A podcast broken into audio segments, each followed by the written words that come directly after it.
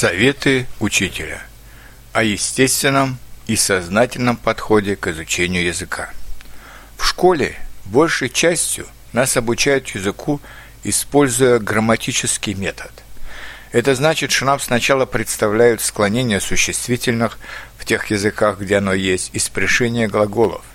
И только потом мы пытаемся строить предложения, исходя из полученных грамматических знаний. Я не скажу, что это совсем плохой метод, потому что в конечном счете те, кто хотят знать язык, будут его знать.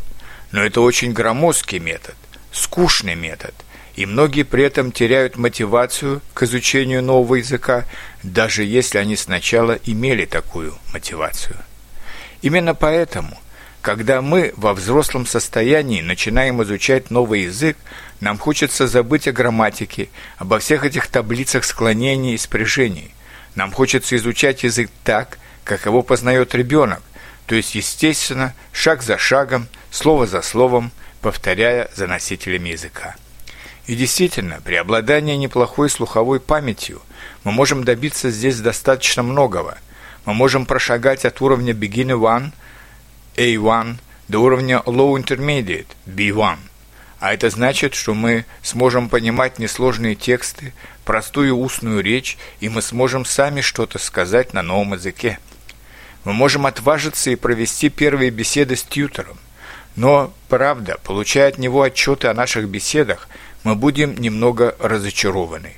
Вроде бы вы поняли тьютера, и он понял вас, тогда почему все эти замечания о ваших ошибках, формах слов или глагольных временах?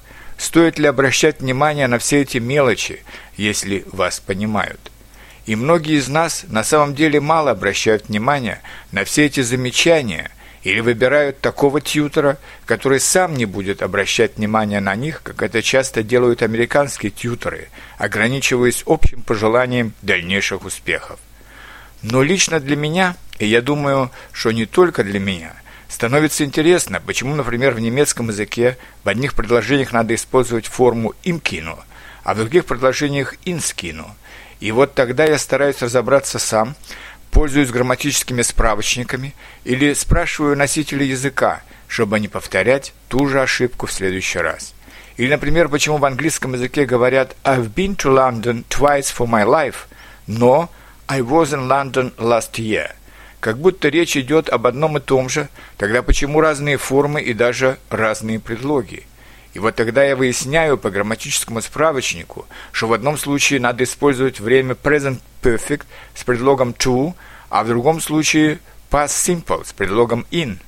Другими словами – я против того, чтобы как в школе начинать с грамматики или чтобы читать весь грамматический справочник перед тем, как начинать изучение языка.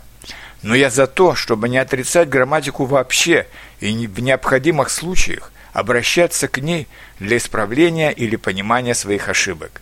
Иначе эти ошибки будут преследовать вас и далее, и вам невозможно будет продвинуться далее начального среднего уровня, если даже вы будете знать много слов.